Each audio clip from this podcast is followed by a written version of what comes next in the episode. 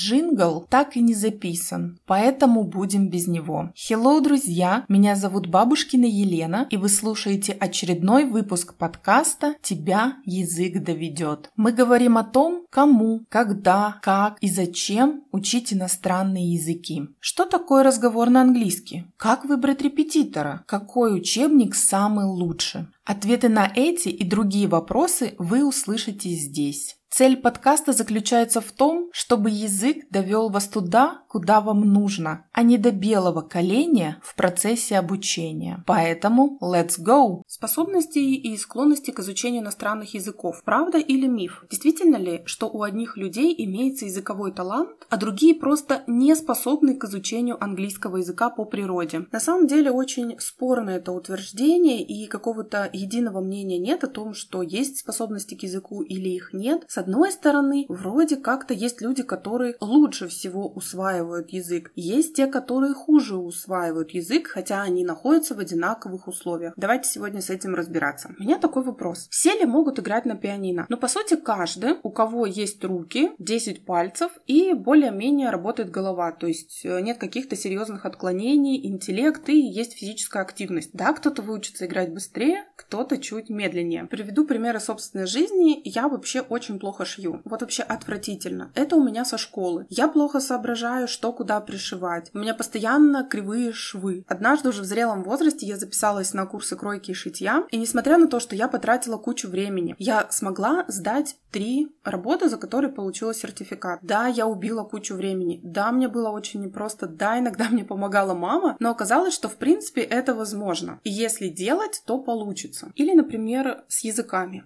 Я знаю английский и немецкий языки. Но я в свое время пробовала учить французский, испанский, итальянский и даже португальский. И мне, конечно, было проще с вот этими всеми европейскими языками. Но когда я обратила свой взор на китайский язык и попробовала там, то мне было невероятно сложно. Несмотря на то, что вроде бы у меня есть способности к одним языкам, но оказалось, что другие языки восточные даются мне сложнее. То есть здесь что, идет разделение на то, что способности зависят от того, какой язык ты изучаешь, изучаешь. Или вообще, может быть, у меня нет способностей к китайскому языку. Это вообще ни о чем не говорит. Это не говорит о том, что нет способностей, это говорит о том, что их надо просто развивать. У кого-то эти способности есть вот как хорошая база, хороший, сильный, прочный фундамент. И таких людей чаще всего называют способными, талантливыми. У них очень много предпосылок. А у кого-то способности менее развитые, грубо говоря, они спят. Поэтому им нужно усерднее работать. Готовясь к записи данного выпуска подкаста, я нашла, что все-таки ученые доказали, и это факт, что способности к языку есть у всех людей, которые без серьезных неврологических и психических нарушений. Таким образом, друзья, я вас поздравляю, у вас есть шанс наконец-то выучить английский, французский, немецкий, китайский, испанский, итальянский, корейский и любой язык, который вы захотите. И даже если вам кажется, что у вас нет способностей, они у вас есть. Более того, даже те люди, у которых есть как говорится, талант, его все равно нужно развивать. А развивается он только усидчивостью, регулярной работой, то есть действиями. Вот представьте себе, что будет, если физически одаренный спортсмен, человек вдруг перестанет тренироваться. На одном таланте он никуда не уедет. Со временем он растеряет всю свою былую мощь, форму и начнет уступать тем,